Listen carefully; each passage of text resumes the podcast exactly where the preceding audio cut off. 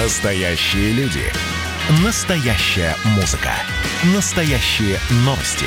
Радио «Комсомольская правда». Радио про настоящее. Эксклюзив. Вы слушаете эксклюзивное интервью радио «Комсомольская правда» с временно исполняющим обязанности губернатора Хабаровского края Михаилом Дегтяревым. С ним общался политический обозреватель комсомолки Владимир Варсобин.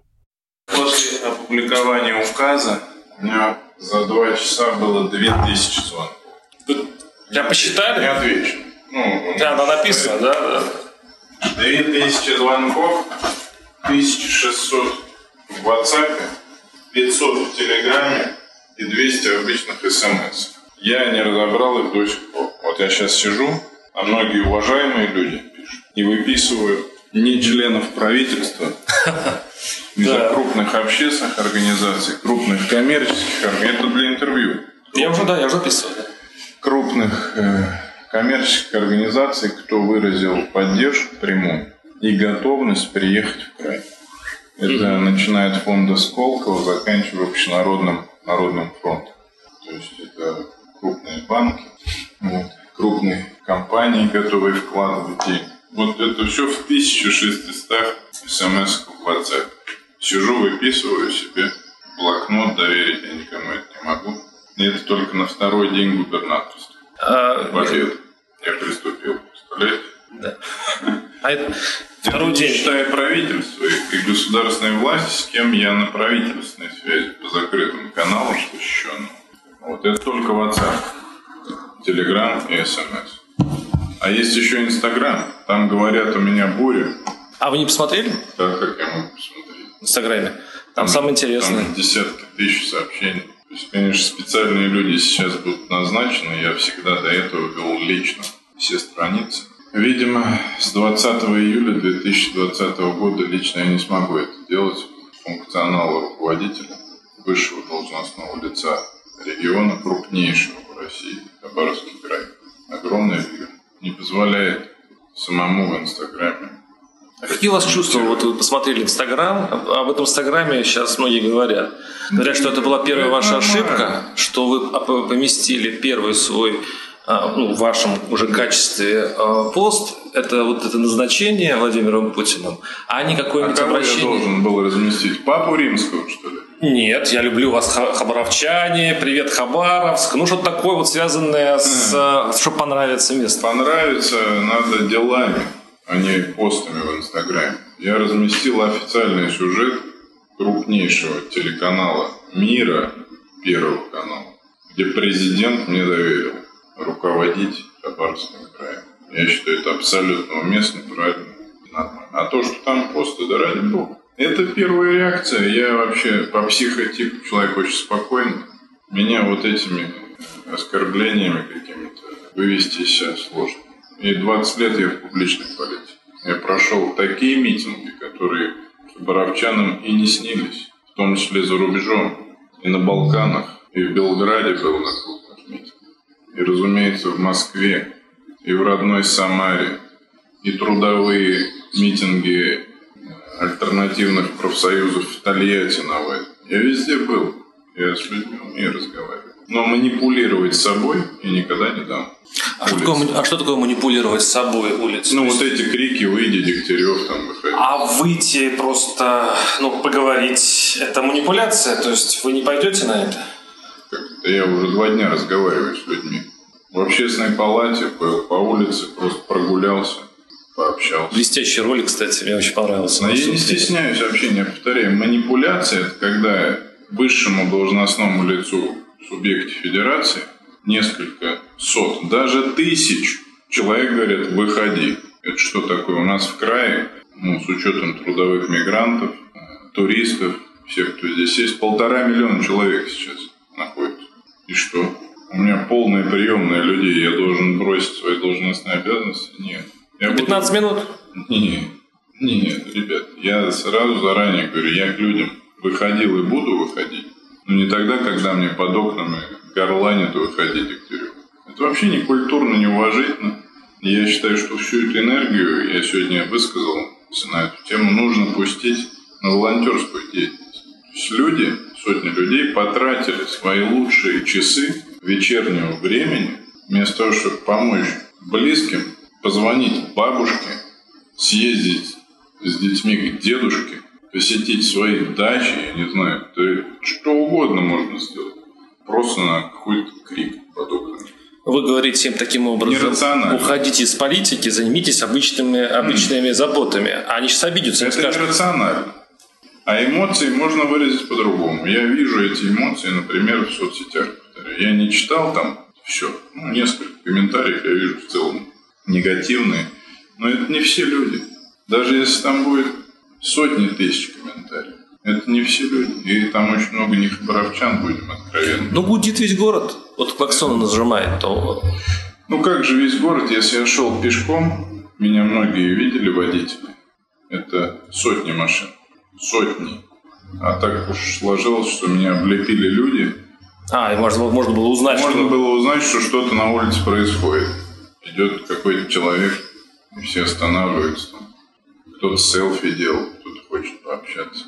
Понятно, что что-то происходит. И люди из машины выглядывали, но я за всю прогулку, она шла 25 минут, услышал только три автомобиля посигналили. И одна девушка показала мне не очень пристойный жест. Что вы говорите? Ну, я хочу этой девушке передать, во-первых, что это неприлично. Во-вторых, я с удовольствием с ней пообщаюсь, если у нее какие-то есть сложности с органами государственной власти, с правительством, с правоохранителями.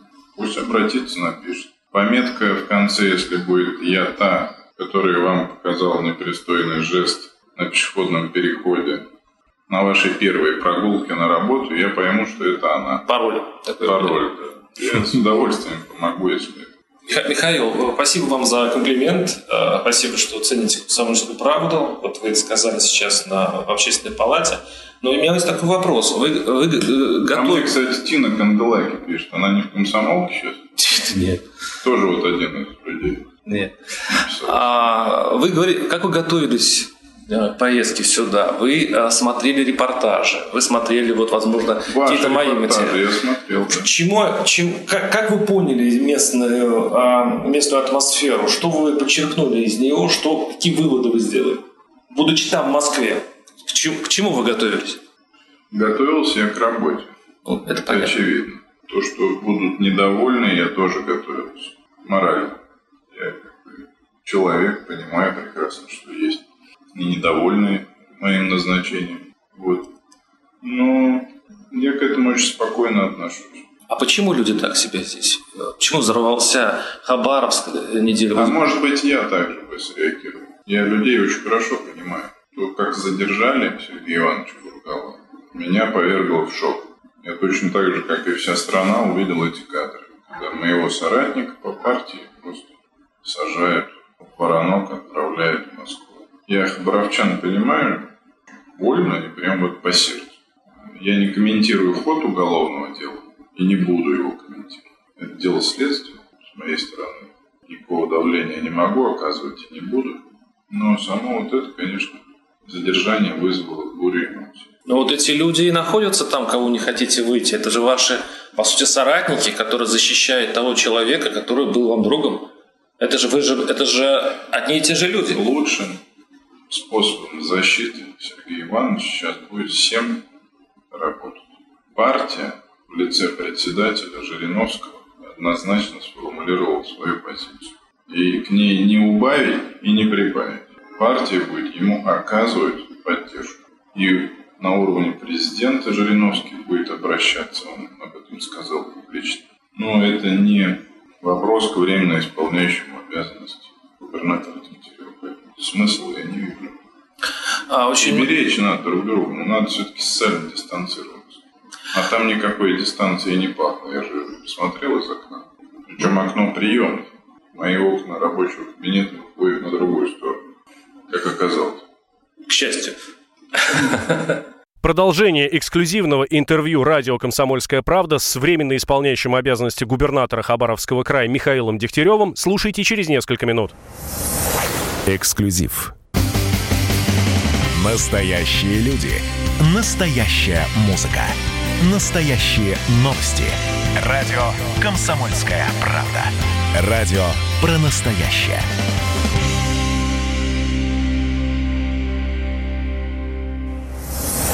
Эксклюзив. Вы слушаете эксклюзивное интервью радио «Комсомольская правда» с временно исполняющим обязанности губернатора Хабаровского края Михаилом Дегтяревым. С ним общался политический обозреватель комсомолки Владимир Варсобин. А здесь очень многие говорят о том, что вы второй раз в Хабаровске. Вообще, э, такое назначение... Не второй. За Вот. год второй. А вообще, сколько раз вы были в Хабаровске? Скажите, пожалуйста. Ой.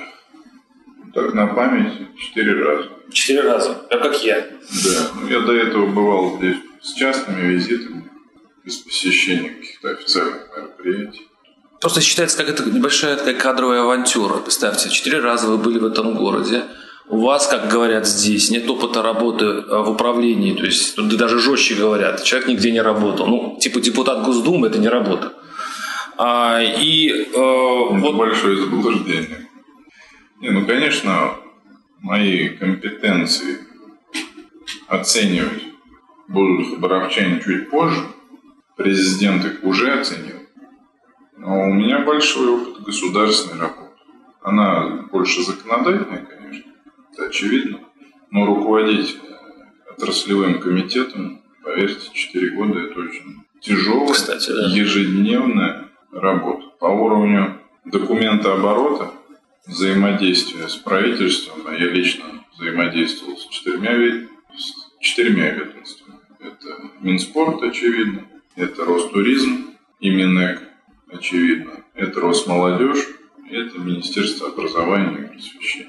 Министерство оно называется науки и высшего образования и Министерство просвещения. Вице-премьеры сначала Голодец, потом Чернышов, до этого Мутко, разумеется, и финансовый блок, потому что все финансовые отчисления в регионы, бюджетный процесс по этим трем направлениям проходили через мой стол.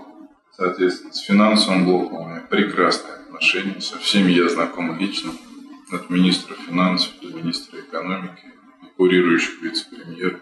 Поэтому, конечно, это немножко другая работа с точки зрения функционала.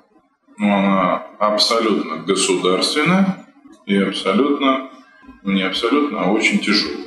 а у вас была мысль отказаться от этого назначения? Не было. Как только я узнал, что президент принял решение, я мгновенно в голове согласился. По многим причинам. Ну, во-первых, потому что Сергей Иванович Фургал, он мой однопартиец. И хабаровчане оказали доверие партии дважды. На выборах его как губернатора и на выборах Заксобрания и Хабаровской городской думы. Это накладывает ответственность на партию. За регион, за управление. А я все-таки вхожу в президиум ЛДПР, это высший орган политбюро. Долгое время входил в высший совет. Ну, вы знаете мою биографию. Да, конечно. Она уже просвечена 20 раз. Поэтому это ответственность партийная. Ну, а во-вторых, вы знаете, это вызов лично. Я, как спортсмен бывший и единоборец, фехтование это же единоборство, да еще и с оружием, вызовы люблю, которые меня жизнь всегда подвигает. Даже комитет, которым я руководил, это был вызов с той точки зрения, что в нем сплошные олимпийские чемпионы. Слава Фетисов, первый зам мой был. Он вообще бывший министр спорта. Да. Двукратный олимпийский чемпион. Человек с огромным бэкграундом, знаниями. Он мой первый зам. И многие другие депутаты все заслуженные люди. И вот я во главе этого всего процесса. Это же вызов. Вызов. Мы с ним справились. Мы оставили хорошее, я лично, наследство. Мы закон о спорте серьезно переработали. От профспорта и спортивного арбитража там, до детско-юношеского спорта. Кстати, вчера Дума приняла внесенные мной и коллегами законопроекты во втором чтении по школьным лигам, по спортивным обществам, по спортивному арбитражу. Ну, то есть это отраслевые узкие вещи, но это наследие, которое я оставил. То же самое с законом о туризме. Мы его полностью переработали и практически вышли вообще на новую редакцию закона с Ариной Дагузовой, глава Ростуризма. Ну, немножко не успели. Хотя сам закон он адаптирован был за 4 года серьезно. И закон о молодежи, представляете, какая произошла ситуация. Я уже собирался его подписать 20 июля утром и быть соавтором федерального, ну, он законопроект пока, но соавтором закона о молодежной политике России. Этот закон 20 лет не могут принять. Мы полностью отработали наш комитет под моим руководством. И с Росмолодежью, и с Министерством просвещения, и с Министерством науки и высшего образования, и с администрацией президента, с правовиками. И он текст согласован. Все внесли, по-моему, или вчера, или сегодня. Вот под ним теперь нет моей подписи. Столько трудов было, да? Ну, это большой труд. Да, ну я про это, да. Но теперь мои подписи стоят под многими распоряжениями губернатора. Ну и прочие документы. За вчерашний день. А, здесь одна есть такая тенденция, вы сейчас ее поймете со временем. А здесь все, что говорится, что у меня хорошие связи в Москве, что Москва поможет, здесь слышится по-другому, вы знаете, Хорошо, да? Я понимаю, но я... Здесь такой сепаратизм хабаровский. Я смещ- Они Москву не любят. Я смещаю акцент. Сразу вот э, ответить на этот вопрос. Я исключительно имею в виду возвращение, я уже сегодня это говорил, величия и гордости Хабаровского края.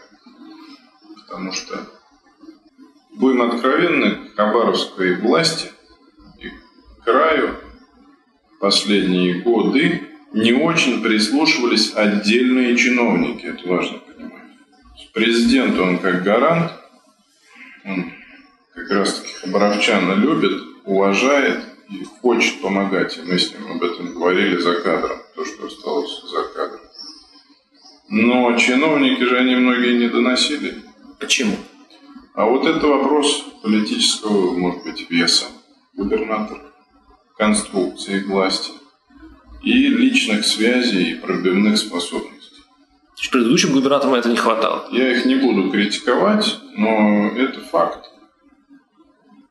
Многие чиновники, они не воспринимали просьбы, которые отсюда, из этого кабинета поступали наверх. Из моего кабинета, где я сейчас нахожусь, и мои просьбы чиновники хорошо воспринимали. А почему так уверены, что вас не постигнет такая же судьба, как ваш предшественник? Туда, пока это все лечится, улица, на вас будут обращать внимание. Когда здесь все утихнет, вы встанете в ряд обыкновенно губернаторов, которые, ну, будут на общих основаниях. Объясняю. Я вообще убежден, что конструкция, когда в региональную власть приходят люди, получившие опыт федеральной, ну, работы на федеральном уровне в Москве, оптимальная эта модель. Я так считаю. Потому что я сам там работал. И без наработанных личных связей на уровне федерального правительства, администрации президента, силовых ведомств. Просто вырасти с места до губернатора и потом все наладить, вы потратите на это как раз-таки 5-6 лет жизни. Фургал два созыва был в Госдуме. У него были такие же связи, он был такой же опыт. Объясняю. Депутатов 450, председателей комитета 25.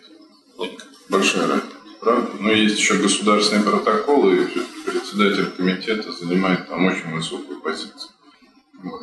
Поэтому я не хочу о себе лично говорить, что там я вот, все это имею и наработал. Я говорю вообще о системе. То есть ставить на крупнейшие регионы или выбирать людям лучше тех, у кого есть опыт работы в федеральном центре на высоких позициях. Но это просто логика. Понимаете? Я сейчас обещаю, что я все свои связи наработки брошу на благо хабаровчан. Это и даже творческой интеллигенции касается. Все хотят приехать. Я вот разбираю 1600 смс, там кого только нет. Но местным это не понравится.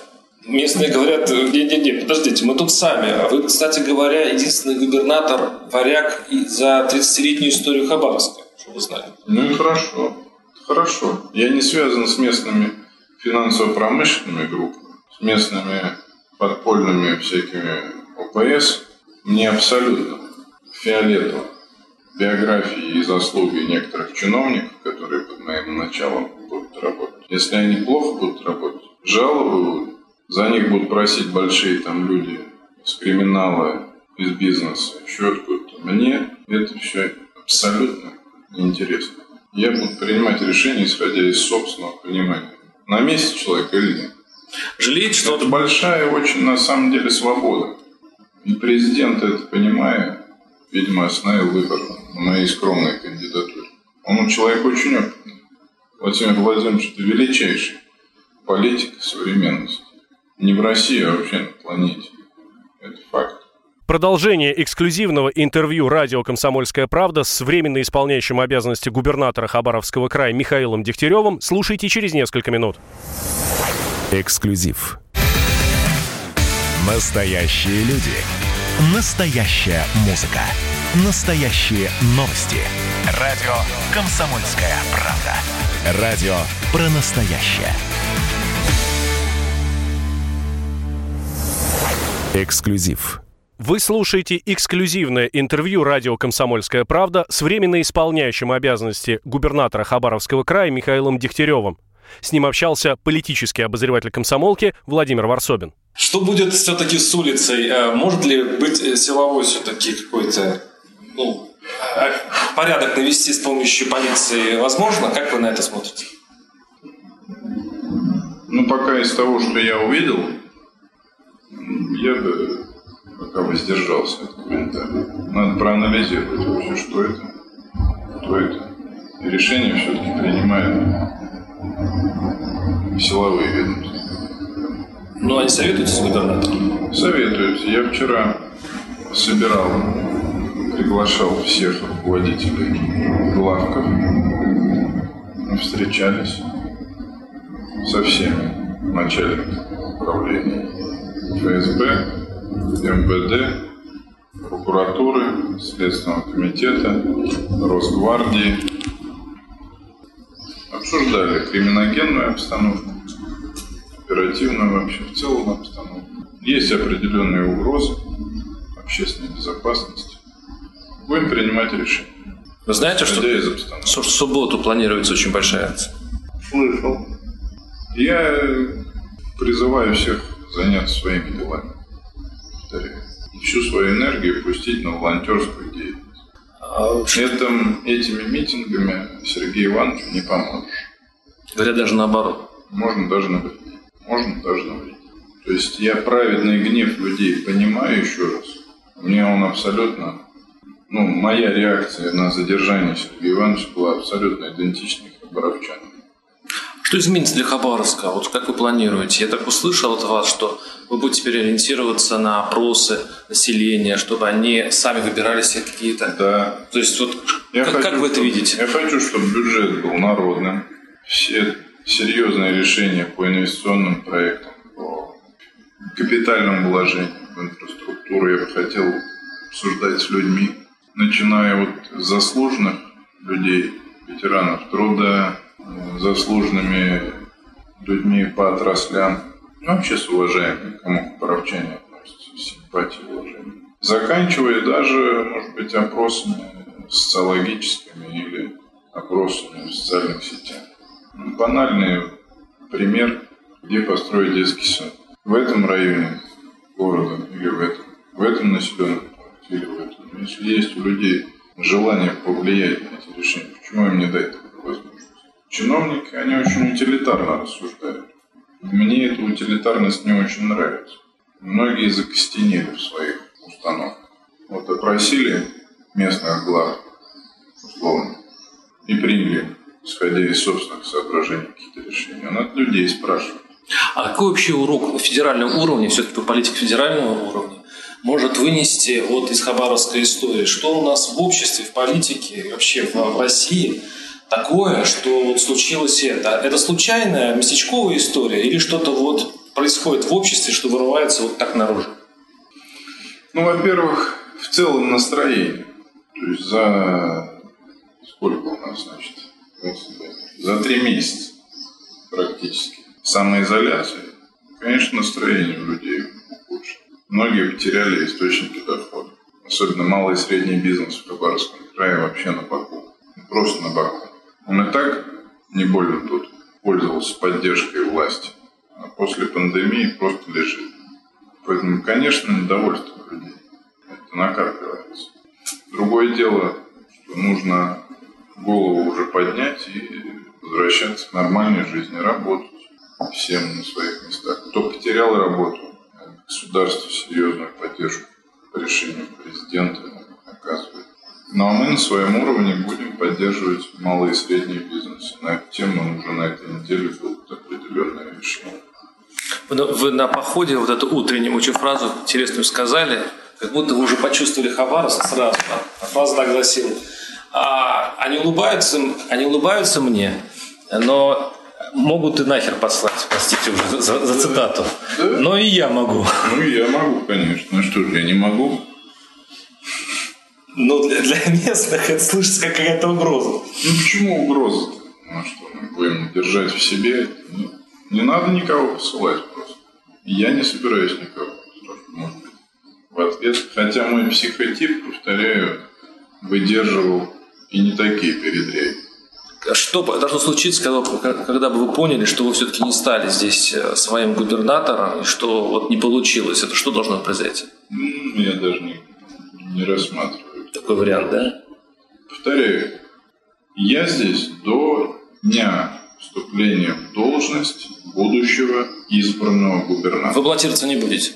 Я этот вопрос даже не рассматриваю.